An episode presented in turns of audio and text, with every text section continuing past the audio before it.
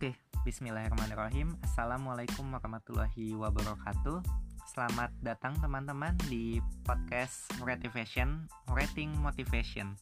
Sebuah siniar di mana saya Agi Eka selaku host di sini akan berbagi seputar dunia buku, literasi dan sebagainya. Dan pada kesempatan kali ini saya ingin sekali berbicara seputar isu yang lagi hangat kembali. Dan sebetulnya ini bukan wacana baru ya tapi sudah bertahun-tahun lamanya digulirkan dan kayaknya akan hangat kembali dalam waktu dekat. Ya ini seputar bubur kertas. Nah jadi untuk teman-teman yang mungkin belum tahu beberapa hari yang lalu itu ada sebuah tweet dari Alanda Kariza seorang penulis ya novel Sopi Masta terbit di Gramedia Pustaka Utama dan beberapa novel lain beliau juga ada di sana.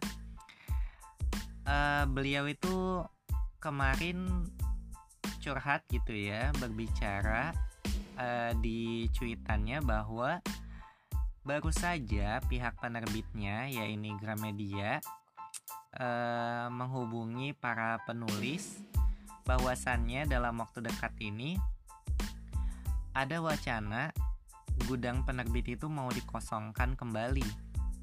Jadi karena kapasitasnya yang membludak sehingga buku-buku yang ada di sana itu sudah tidak memungkinkan lagi untuk diisi gitu, untuk disimpan.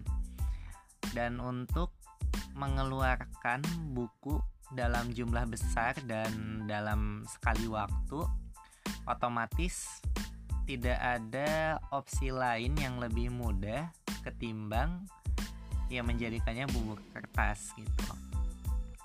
Nah, ini sebetulnya jadi polemik ya karena di satu sisi buku-buku tersebut ada banyak buku yang sebetulnya potensial, bagus dan sayang banget kalau misalkan tidak bisa dibaca gitu ya. Kalau umurnya tidak diperpanjang, diberikan kepada orang-orang yang membutuhkan. Tapi di sisi lain ya namanya industri, uh, hubungan jual belinya kan itu tinggi.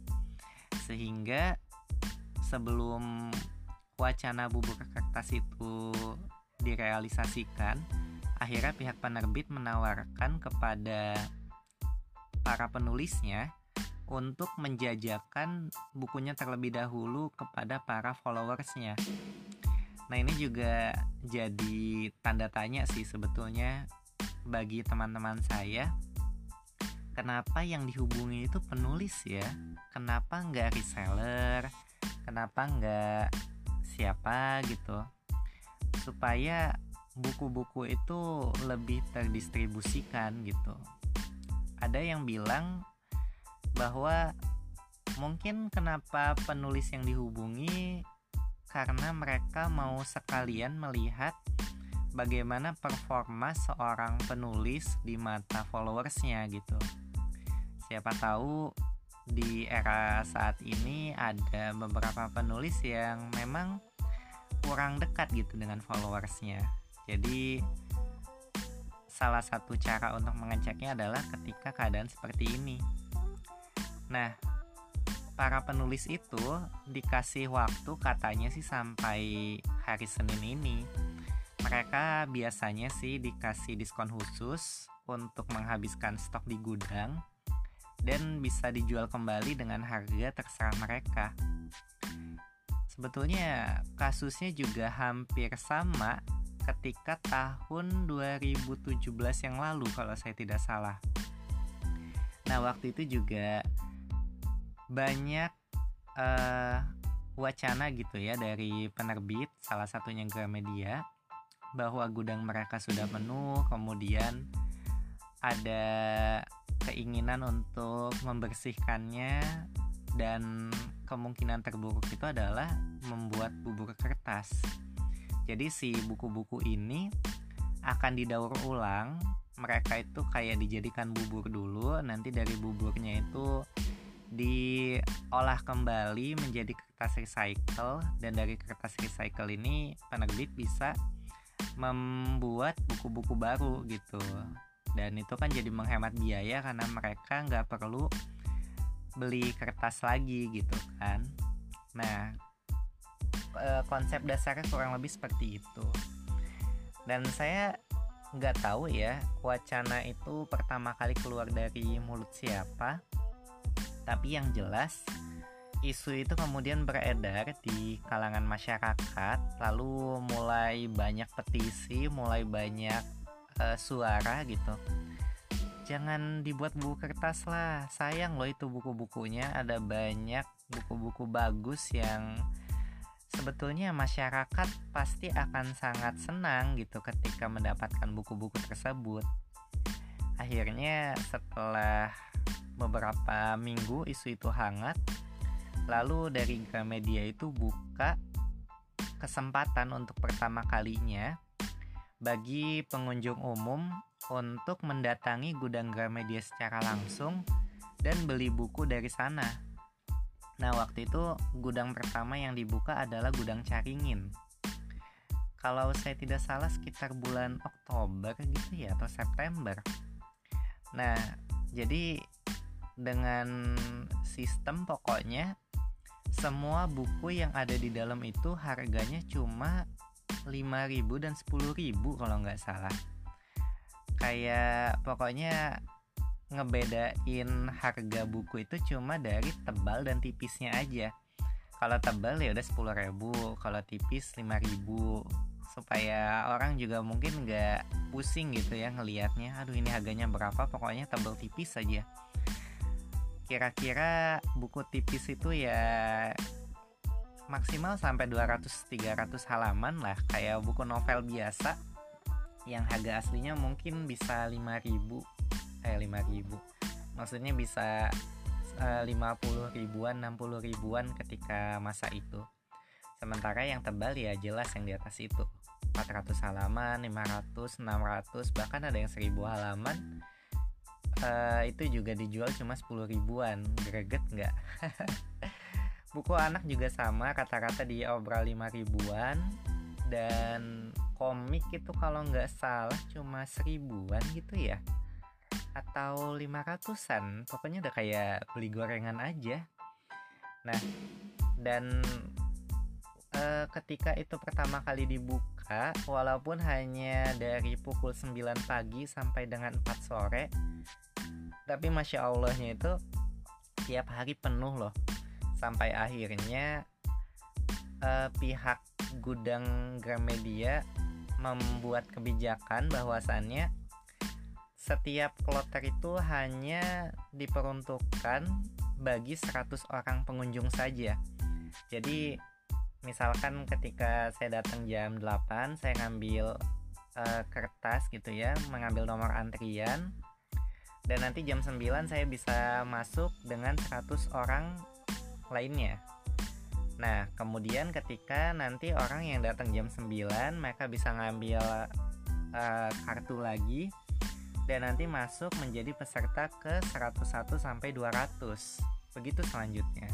Kalaupun nanti kita mau keluar dulu makan, masuk lagi, ya berarti kita ngambil nomor antrian baru. Kenapa sampai dibatasi seperti itu? Sebetulnya karena kapasitas tempat sih.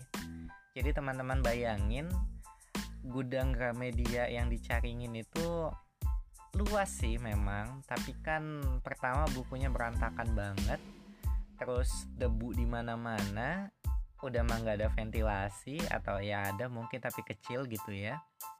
Jadi otomatis sumpek gitu di dalamnya kalau terlalu banyak orang dan waktu satu jam itu benar-benar nggak terasa loh. Kayak kita baru nyusurin setengah tiba-tiba udah habis aja.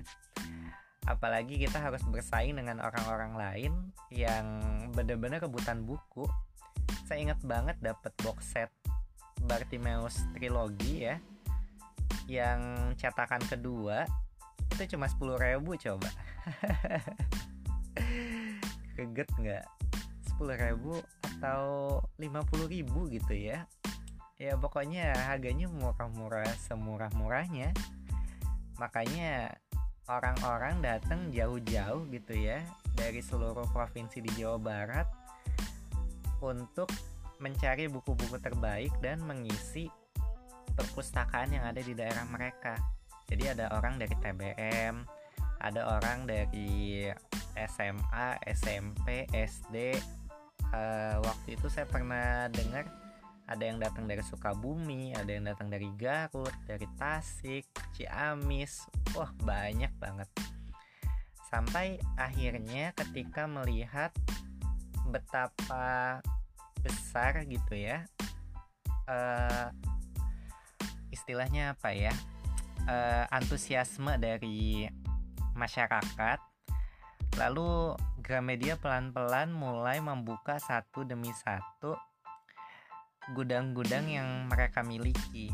Jadi seingat saya yang waktu itu dibuka ada gudang di Surabaya kemudian ada di Jakarta lalu ada di Medan sama di Pekanbaru kalau nggak salah.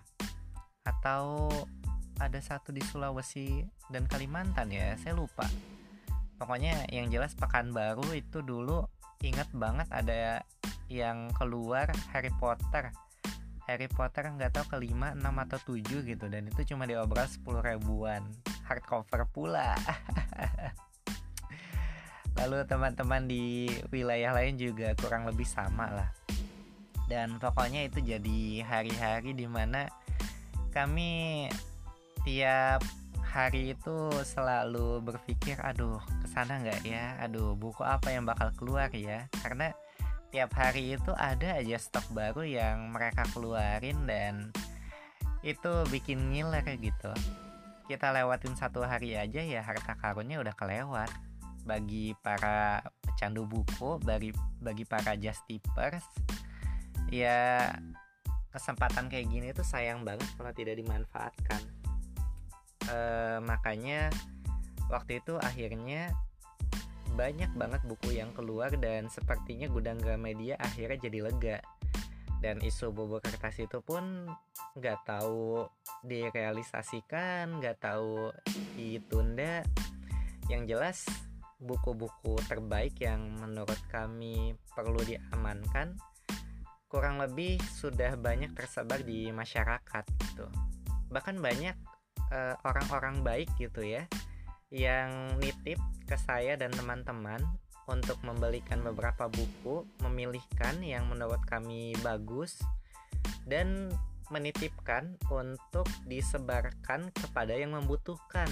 Luar biasa itu bayangin ya jadi kayak ada orang misalkan gue punya duit nih 200 ribu tolonglah teh titip ya minta cariin buku yang bagus terus terserah deh kirim ke mana aja. Nah waktu itu teman saya yang mendapatkan amanah tersebut akhirnya memberikannya kepada Pos Indonesia. Karena kan setiap tanggal 17 Pos Indonesia itu ada program bergerak kan ya di mana mereka menyediakan fasilitas untuk mengirimkan buku secara gratis ke tempat-tempat yang sudah terdaftar di database mereka. Jadi tempat-tempat tersebut khususnya adalah para TBM ya, Taman Baca Masyarakat dan lebih khusus lagi itu banyaknya ada di daerah-daerah. Jadi kayak daerah terpencil seperti Nusa Tenggara, Makassar, Kalimantan, Sumatera yang ujung-ujung yang ibaratnya kalau kita mau ngirim paket ke sana itu kan bayangin berapa ongkos yang harus dikeluarin. Tapi dengan program bergerak ini kalau nggak salah maksimal satu paket itu 10 kilo kita bisa mengirimkannya secara gratis. Dan itu jadi salah satu fasilitas terbaik sih yang bisa diberikan oleh PT Pos Indonesia. Saya pikir sih mudah-mudahan program seperti itu akan terus bergulir ya dan abadi gitu karena ada banyak banget kebutuhan literasi di uh, pinggir-pinggir Indonesia yang belum terjamah dengan toko buku dan sebagainya. Dan program seperti ini akan sangat membantu mereka begitu. Dan kalau misalkan teman-teman lihat sejak tahun 2017 itu sejak momen di mana ada bazar-bazar uh, yang dibuka oleh gudang-gudang Gramedia kemudian 2018 19 sampai dengan sekarang Gramedia itu mulai mengubah strategi bahwa wah kayaknya uh, bazar seperti ini itu menarik ya. Ternyata banyak antusiasmenya besar banget gitu peluang market pasarnya. Akhirnya orang-orang Gramedia mulai membuat strategi marketing baru di mana mereka hampir di tiap toko bukunya itu pasti selalu ada bargain sale. Uh, itu semacam pojok bazar gitu di mana mereka menjual buku-buku lama mereka dengan harga yang murah. Rata-rata sih sebetulnya buku-bukunya ya ada yang dari 5000 untuk buku kecil, pocketbook, buku anak kemudian 10.000 rata-rata untuk novel biasa yang cukup tipis kemudian ada 20.000 untuk yang lumayan berkelas agak tebal. Dan yang paling tebal itu bisa 30 sampai 50.000 itu juga sebetulnya udah murah sih ya untuk uh, level buku novel gitu ya yang aslinya bisa 100 ribuan ke atas. Dan diobrol cuma 30 ribu. Ya ampun dan secara nggak langsung sistem seperti ini itu bikin orang-orang jadi berpikir dua kali untuk beli buku baru. Ibaratnya orang-orang itu mulai mikir ah kalau misalkan belum penting-penting banget belum pengen-pengen banget nanti aja lah belinya. Toh paling berapa bulan lagi juga masuk bazar.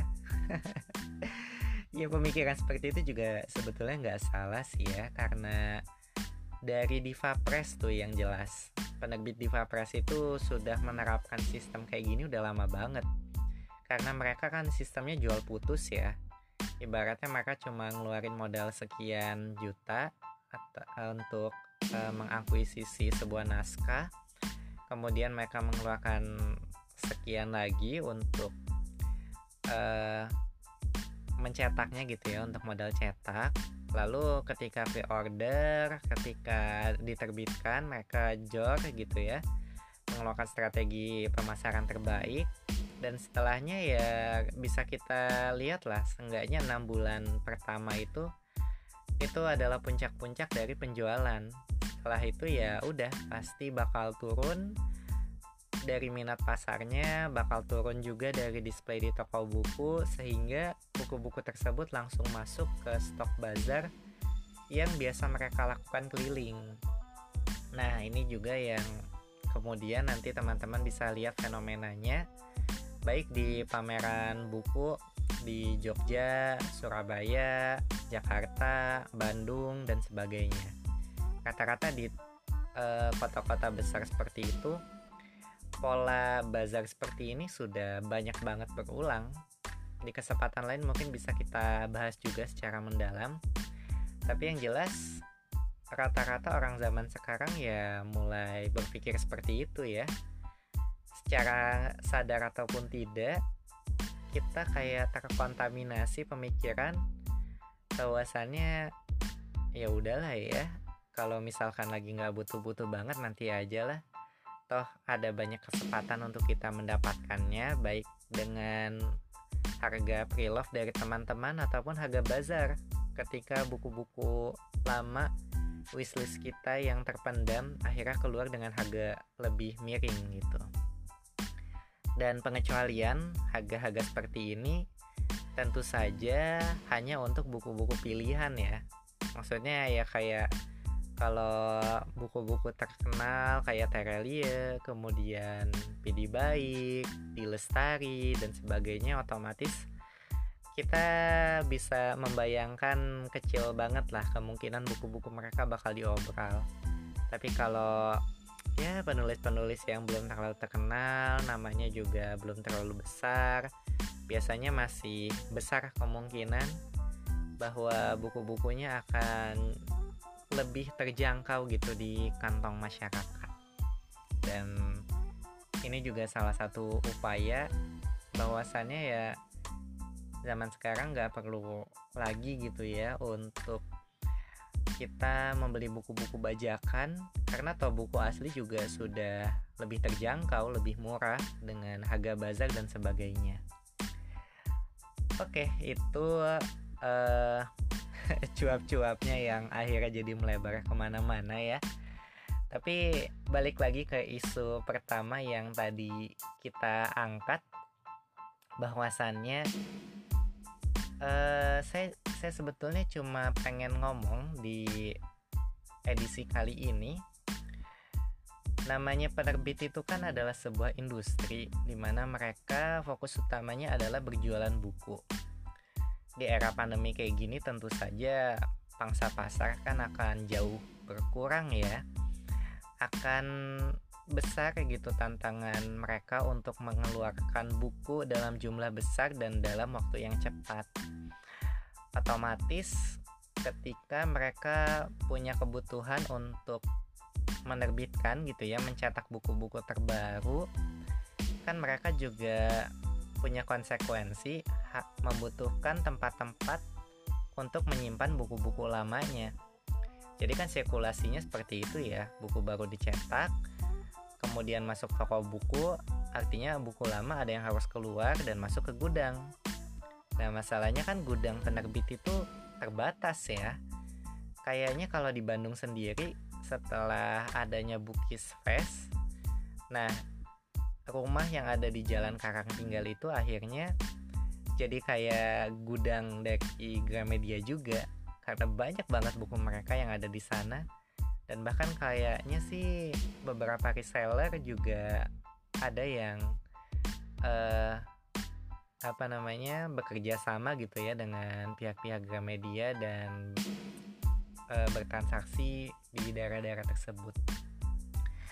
Nah, uh, jadi bagaimanapun juga ya ketika buku-buku tersebut lama gitu ya berkerak di sudut-sudut gudang otomatis isu untuk membuat buku kertas akan selalu ada, akan selalu kembali, akan selalu muncul lagi gitu di permukaan.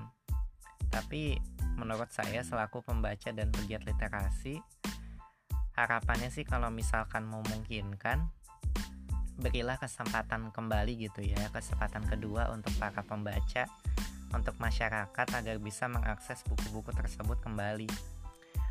Entah gimana prosedurnya gitu ya karena kalau kalau dulu kan eh, buku-buku uh, tersebut bisa dibuka bebas uh, dengan sistem cuci gudang gitu ya.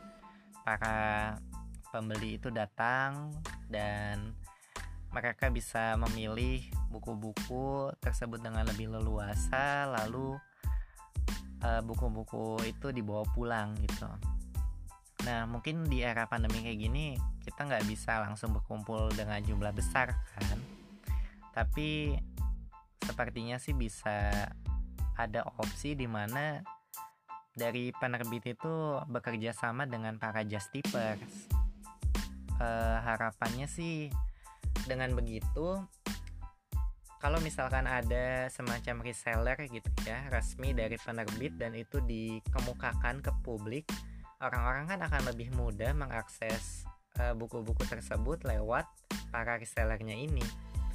Jadi buku-buku itu bisa punya kesempatan untuk dipromosikan sekali lagi. Kemudian dari para reseller ini juga bisa mendapatkan sedikit fee gitu ya. Ada hasil uh, justipannya untuk modal mereka. Dan orang-orang di luar itu juga bisa uh, berkesempatan gitu untuk memanfaatkan momen tersebut mendapatkan buku-buku yang mereka inginkan. Dan itu kan bisa aja dikirim ke mana-mana ya.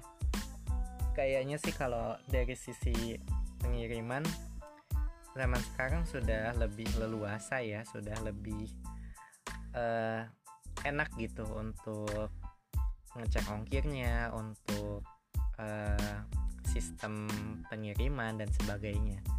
Atau beberapa kurir ekspedisi itu juga kan sudah bisa untuk mengambil langsung ke tempatnya gitu kan. Nah ini kan bisa dimanfaatkan dengan baik apalagi sekelas Gramedia dan sebagainya itu juga kan sudah punya sistem ya. Ada Gramedia On Go ada apalah itu eh, program-program uh, barunya yang sayang banget kalau nggak bisa dimanfaatkan. Mungkin kalau sistemnya bisa dibuat eh, gudang-gudang uh, tersebut itu bisa punya display dulu entah di website atau apa. Kemudian orang-orang bisa memesan kayak pre-order kayak gitu. Lalu dari situ uh, apa ya istilahnya ada orang yang merekap kemudian mengirimkan mempacking gitu ya. Dan itu dikirim ke Gramedia terdekat yang ada di kota pemesan. Nah nanti kan si pemesan itu tinggal ngambil ke Gramedia tersebut uh, dan ya udah dari sisi pengiriman itu kan akan lebih memudahkan mengurangi ongkos kirim mereka sekaligus ya memanfaatkan fasilitas yang dimiliki oleh Gramedia kan? Barusan sih kepikirannya kayak gitu tapi ya untuk teknis di lapangan tentu saja PR besarnya adalah mencari orang yang bisa bertanggung jawab dan mengurusi sistemnya. Karena di Bandung aja banyak uh, penjaga gudangnya yang curhat bahwa mereka ngerasa kelimpungan gitu untuk mengurusi beberapa gudang di bawah naungan mereka.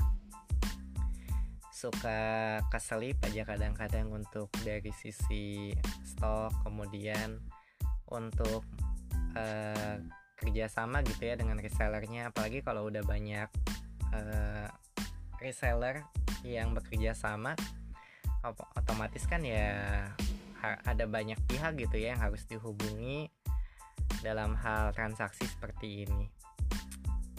Well, mudah-mudahan uh, podcast kali ini bisa memberikan banyak pandangan, informasi, dan juga uh, update situasi ya di zaman ini, di era terkini di masa ini. Untuk teman-teman pembaca yang budiman.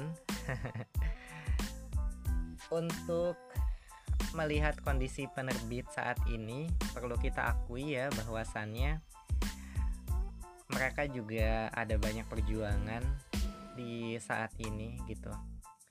Karena penerbit juga ada banyak drama gitu ya di balik layar yang mungkin tidak banyak diketahui oleh orang-orang di mana ada banyak eh, teman-teman kita juga yang mungkin sudah tidak bekerja lagi di sana karena satu dan lain hal, adanya perampingan karyawan di berbagai sisi, dan juga tentunya uh, isu untuk mengeluarkan gitu ya, mencetak buku menjadi dibatasi karena percetakan yang mandek, kemudian dari harga kertas yang semakin naik, dari penjualan buku yang sekarang menurun drastis gitu ya.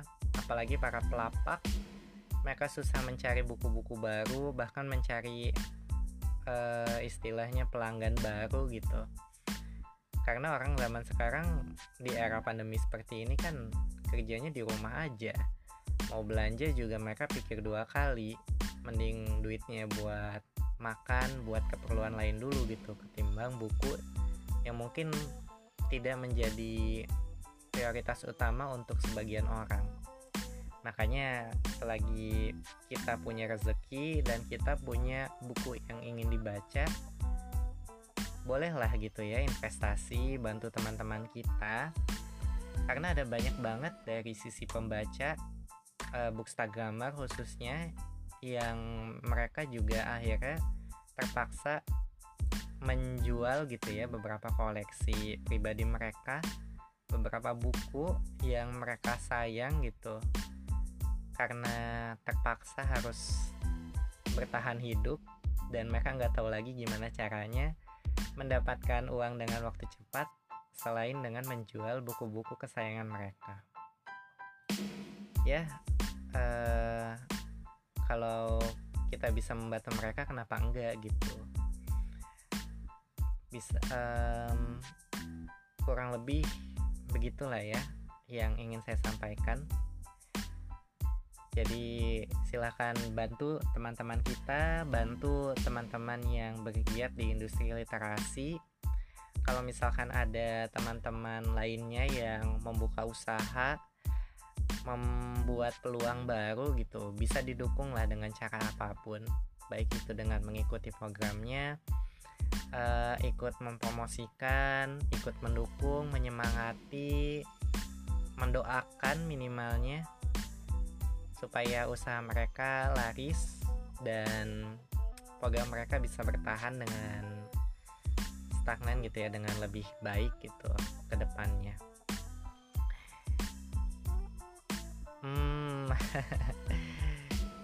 Di akhir ini saya jadi bingung gitu ya. Uh, mau ngomong apa lagi tapi ya kurang lebih begitulah ya kesimpulan untuk uh, podcast kali ini. Mudah-mudahan bermanfaat. Mudah-mudahan teman-teman mendapatkan banyak insight gitu dari kesempatan kali ini. Dan kalau misalkan ada masukan ada pandangan atau hal yang ingin didiskusikan silahkan japri saya lewat Instagram agi underscore eka di sana kita bisa berdiskusi lebih lanjut dan juga ngobrolin berbagai hal lainnya seputar literasi. Kalau ada yang mau request tentang bahasan tertentu, boleh banget disampaikan di sana dan kita bisa diskusi lebih lanjut untuk bahan-bahan konten selanjutnya. Terima kasih sebelumnya untuk teman-teman yang sudah menyimak dari awal sampai akhir. Sampai bertemu di episode selanjutnya. Salam literasi, salam hangat dari Kota Kembang. Wassalamualaikum warahmatullahi wabarakatuh.